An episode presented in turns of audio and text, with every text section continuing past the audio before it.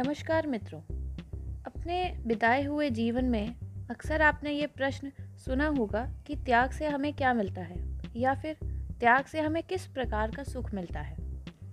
तो त्याग से हमें जो सुख मिलता है उस बारे में मेरे कुछ विचार हैं जो मैं आपके साथ आज साझा करना चाहती हूँ। त्याग सबसे बड़ा मानवीय धर्म है, ऐसा अभिमत सभी महात्माओं ने अपने उपदेशों द्वारा समय समय पर प्रकट भी किया है। काम, क्रोध, मद, लोभ, मोह एवं मत्सर का त्याग ईश्वरीय मार्ग है।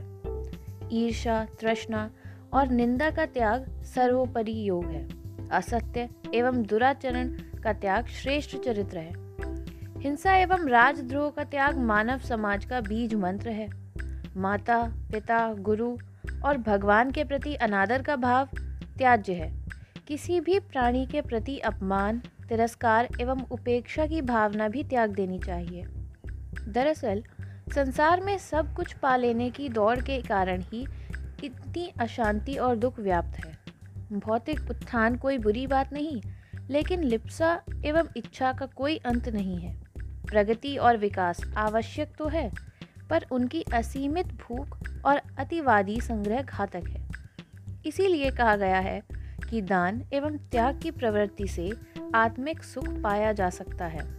फिर भी त्याग एक कठिन तपस्या है जो कोई विरला ही कर सकता है, लेकिन इसका अभ्यास करके इसे जीवन में उतारा भी जा सकता है।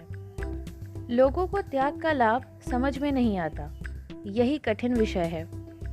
छोड़ने की प्राथमिकता पर कोई विचार ही नहीं करता, सभी केवल प्राप्ति की प्राथमिकता पर ध्यान केंद्रित करते हैं। जिस व्यक्ति ने त्याग के रहस्य को जान लिया, वह कहीं भी रहते हुए जीवन के सच्चे सुख को पाने का अधिकारी होगा। यह प्रकृति का सूत्र है। कुछ वस्तु या विषय पा लेने से सुख की अनुभूति तो होती है, लेकिन उस प्राप्ति के बाद उसे छोड़ देने से परम सुख मिलता है।